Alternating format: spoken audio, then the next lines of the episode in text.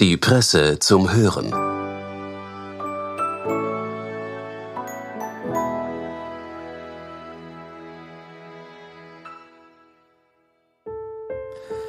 Herzlich willkommen bei der Presse zum Hören. Die postpandemische Normalität. Sind wir dort schon angekommen? Was heißt das eigentlich? Wie hat sich das gefühlte Leben in einer Zeit voller Krisen und in Zusammenhang mit den digitalen Medien verändert? Autor und Professor für Medienwissenschaft in Tübingen, Bernhard Pörksen, sieht die Gesellschaft momentan in einer Phase der suchenden Neuorientierung. Er nimmt uns mit zu einer neuen Perspektive. Hören Sie selbst. Kürzlich fand sich im Lokalblättchen einer kleinen Gemeinde nicht weit von Tübingen entfernt eine Todesanzeige eigener Art, berührend und verstörend zugleich. Man trauere um den Verstorbenen, so hieß es hier, und wolle sich nun gemeinsam seiner erinnern. Alle seien herzlich zur Abschiedsfeier eingeladen, Allerdings gab es keinen Hinweis auf einen konkreten Ort oder ein Begräbnis, keine Adresse eines Friedhofs, absolut nichts. Nur eine Zoom-Meeting-ID und einen Ken-Code für die virtuelle Begegnung an einem Samstagnachmittag im Herbst ab 14 Uhr. Der Bildschirm, das iPad, der eigene Rechner, all das verwandelt sich hier in etwas, was die Internetsoziologin Sherry Turkle ein evokatives Objekt nennt. Sie bezeichnet mit diesem Ausdruck Objekte, die uns zum Nachdenken zwingen, die tiefgründige Reflexionen auslösen und die durch ihre schlichte Existenz und ihre Dominanz als Virtualisierungsmaschinen der Lebenswirklichkeit große, schwer zu beantwortende Fragen hervorbringen. Sie handeln von der Realität des Virtuellen, der Natur, der Intimität und dem Wesen von Begegnungen. Diese Fragen lauten zum Beispiel, wie wichtig ist die körperliche Präsenz?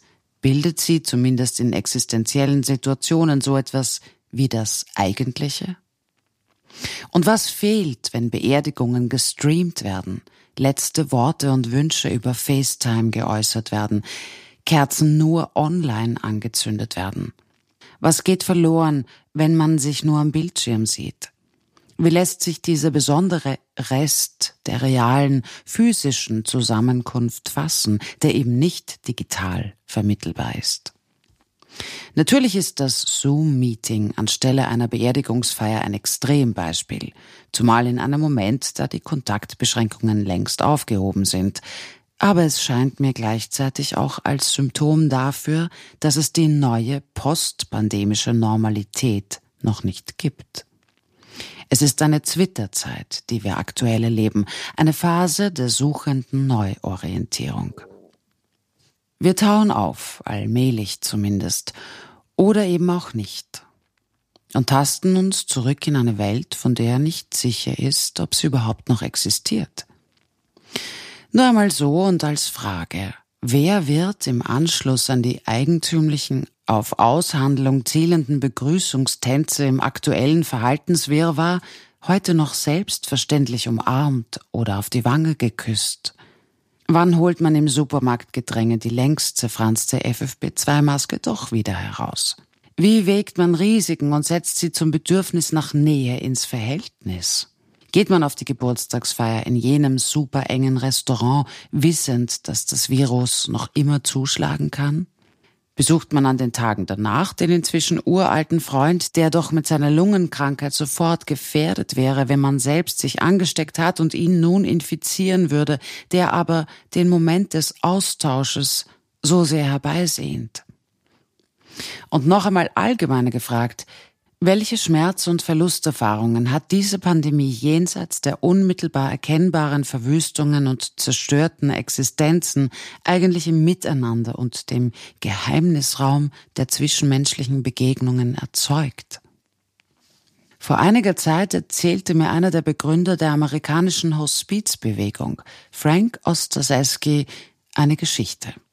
Ostaseski hatte als Gründer eines Hospiz in San Francisco mehrere tausend Menschen bis zum Ende begleitet. Viele von ihnen waren obdachlos, drogensüchtig, an AIDS erkrankt und ohne Krankenversicherung.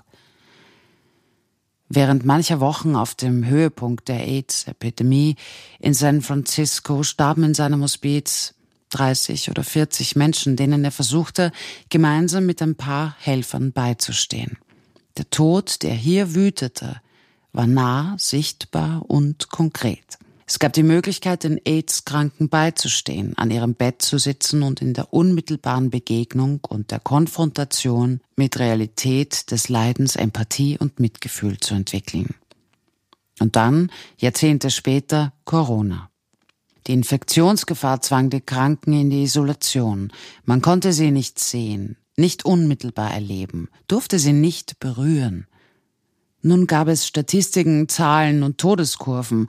Man sah Bilder von Intensivstationen, von blinkenden Apparaten und von übermüdeten Ärztinnen und Ärzten, von erschöpften Pflegerinnen und Pflegern. Die Erkrankten sah man nicht wirklich. Vielmehr wurden die Ärztinnen und Ärzte, die Pflegerinnen und Pfleger auf einmal für die Medien und gegenüber den Familien zu Botschaftern und Berichterstattern anderer Art, die zwischen Krankenbett, den Angehörigen und der Öffentlichkeit hin und her pendelten. Sie hatten dann, so Ostaseski, in dieser neuartigen Mehrfachrolle als Vermittler und Pflegende immer wieder auch die Aufgaben von liebenden Familienmitgliedern übernehmen müssen, weil diese nicht ins Krankenhaus kommen durften. Es habe in der Konsequenz viel mehr Intimität zwischen ihnen und den Sterbenden gegeben und viel weniger Intimität zwischen den Sterbenden und den eigentlichen Angehörigen. Frank Ostaseski selbst hat die Pandemie, inzwischen ist er ein alter Mann, halbblind und gebeutelt von mehreren Schlaganfällen, wesentlich vor dem Bildschirm sitzend erlebt. Er hat Vorträge gehalten und versucht, Ärztinnen und Ärzte, Pflegerinnen und Pfleger, die in den Notaufnahmen des Landes tätig waren, durch seine Erfahrung zu unterstützen. Eines Tages, so erzählte er mir, habe eine Frau seinen Rat gesucht, die die letzten Atemzüge ihres Vaters auf dem iPad erlebt hatte. Getrieben von dem verzweifelten Versuch, ihm, der in einem anderen Land und halb bewusstlos im Krankenhaus lag, noch einen Kuss zu geben ihm also die Lippen auf den Bildschirm gepresst, noch irgendwie nah zu sein. In diesem Moment sei der Vater dann gestorben. Die Folge ein diffuser, seltsamer, unbestimmter, eigentümlich uneindeutiger Schmerz, ausgelöst durch eine nicht vollständig einlösbare Erfahrung und den eben nicht wirklich geglückten Abschied. Resultat einer zwiespältigen Virtualisierung von Leiden, Sterben, und Tod in Zeiten der Pandemie. An diesem Beispiel wird dreierlei offenbar, so denke ich. Zum einen das Doppelgesicht digitaler Medien, ihre Twitter-Natur. Sie ermöglichen Beziehungen und begrenzen diese, beides gleichzeitig. Sie sind Instrumente der Weitung und Öffnung und der Schrumpfung von Wirklichkeiten, dies in je unterschiedlicher Dosierung und Intensität. Sie bieten wunderbare, großartige Möglichkeiten, über Zeit- und Raumgrenzen hinweg Kontakte zu pflegen und sich auszutauschen und haben so die Isolationsphasen in den Zeiten der Pandemie überhaupt erst einigermaßen erträglich gemacht. Digitale Medien engen jedoch das Spektrum der menschlichen Erfahrungen unvermeidlich ein und erzeugen eine seltsam paradoxe Fernnähe, eine Begegnung ohne die Direktheit der unmittelbaren Erfahrung, ohne die körperliche Berührung, aber eben auch ohne die plötzliche, überraschende Tiefe, die vielleicht nur face to face möglich ist. Zum anderen wird klar, dass ganze Gesellschaften, wie die Psychologin Pauline Boss in ihrem aktuellen Buch The Myth of Closure diagnostiziert, mit einer Fülle uneindeutiger, schwer quantifizierbarer Verluste konfrontiert sind, die diese Pandemie im Verbund mit den unbedingt notwendigen Schutzmaßnahmen und den unvermeidlichen Reise- und Kontaktbeschränkungen verursacht hat. Diese Verluste haben keinen Namen. Sie sind nicht leicht zu beschreiben. Sie tauchen in den offiziellen Defizit- und Schadensbilanzen der jüngsten drei Jahre nicht auf. Und es fehlt, zumal im öffentlichen Raum, eine Sprache, die sie jenseits von Gefühlskitsch Sonntagspredigt und einer eifernden ideologisch engagierten Kritik der Pandemiemaßnahmen überhaupt entzifferbar und mit der nötigen Behutsamkeit besprechbar machen könnte. Aber diese diffusen Verluste sind da. Sie werden in privaten Gesprächen spürbar. Sie handeln von Verunsicherung, von Isolation und der plötzlichen Außerkraftsetzung von Gewohnheiten, Ritualen und doch Traditionen. Denn mit dem Beginn der Pandemie war vieles fremd, ungewohnt und anders. Hochzeitsfeiern wurden geplant und storniert. Sie wurden erneut geplant und wieder storniert und schließlich ganz abgesagt. Studierende, gerade erst im Aufbruch, zogen zurück in das elterliche Heim, weil ohnehin alle Uni-Veranstaltungen online stattfanden und verwandelten sich im virtuellen Seminarraum für eine lange Zeit in dunkel und traurig schimmernde Zoom-Kacheln. Theaterleute probten über Monate und Jahre hinweg vor sich hin, ohne Publikum und ohne die Energieschübe der unmittelbaren Resonanz, gepeinigt von der Frage, wer man eigentlich ist und was einen eigentlich ausmacht, wenn niemand zuschaut und keiner mehr klatscht. Schriftstellerinnen und Schriftsteller, die vielleicht Jahre an ihren Debütromanen gearbeitet hatten und nun erwartungsfroh die Bücherbühne betraten, erlebten die Pandemie als ein einziges Aufmerksamkeitsdesaster. Niemand, wirklich niemand interessierte sich für ihr Werk. Denn es schien auf einmal so, als habe das Virus aus Wuhan den gesamten publizistischen Sauerstoff aus der öffentlichen Welt herausgesaugt. Wie aber, ohne sich im Angesicht von Krankheit und Tod lächerlich zu machen, all diese Verlustgeschichten erzählen und eine Sprache finden für das Marginale und vermeintlich Nebensächliche, das nun einmal das Leben ausmacht. Wie ohne falsche Lamoyanz über die pandemischen Kränkungen sprechen, die im Vergleich doch eher unwichtig und irrelevant erscheinen. Und wie dann der vergessenen Trauer trotzdem Raum geben, gerade vor dem Hintergrund eines ungleich massiveren, gewichtigeren Leidens, von dem andere berichten könnten. Denn schließlich und drittens, auch darauf deutet die Geschichte von Frank Ostaseskis hin, muss es eine größere, wenn auch nicht exakt benennbare Zahl von Menschen geben, die Freunde und Angehörige während der Pandemie verloren haben, ohne die Chance eines letzten Kontakts.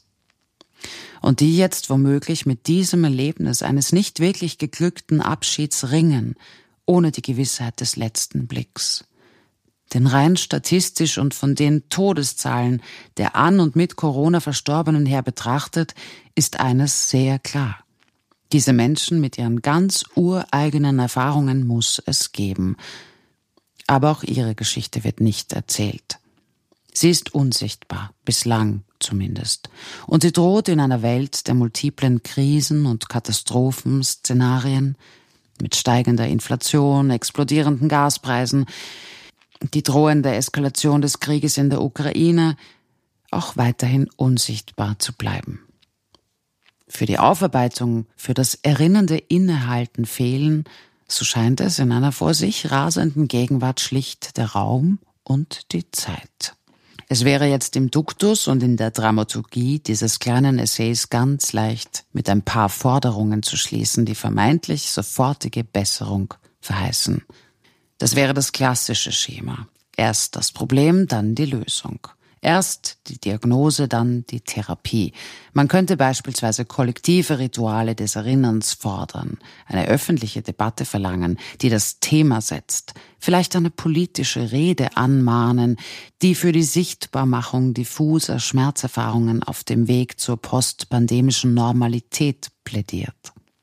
Aber dies wäre zu einfach und viel zu schnell und würde die Komplexität und Kompliziertheit der Erfahrungen durch ein paar Ad-hoc-Einfälle verhöhnen.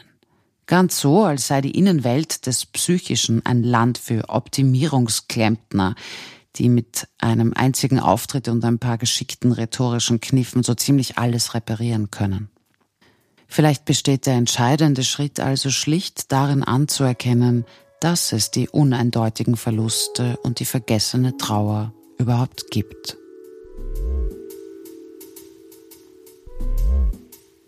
Das war der Text von Bernhard Pörksen aus dem Spektrum. Den Link dazu finden Sie in den Show Notes. Für Ton und Schnitt war das Team von AudioFunnel zuständig. Die Redaktion bedankt sich fürs Zuhören. Bis bald bei einer neuen Folge von Die Presse zum Hören.